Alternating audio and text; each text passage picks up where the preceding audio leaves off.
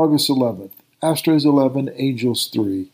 A day after failing in the ninth inning, John Singleton smashed two home runs to drive in five runs, and Justin Verlander recorded his two hundred fifty-first win in his five hundredth start as the Astros blasted the Angels.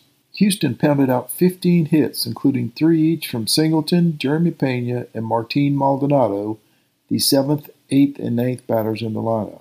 That trio also combined to score six runs and rack up eight R B I. Jose Altuve and Yanir Diaz also had two hits apiece for Houston. Verlander's control was good. He walked zero, but he wasn't efficient, taking ninety-five pitches to make it through six innings. Phil Maton came on in the ninth, but his fifth pitch was a line drive off his back that required him to leave the game, and his status is currently unknown. The Astros are sixty-seven and fifty and two and a half games behind the Texas Rangers.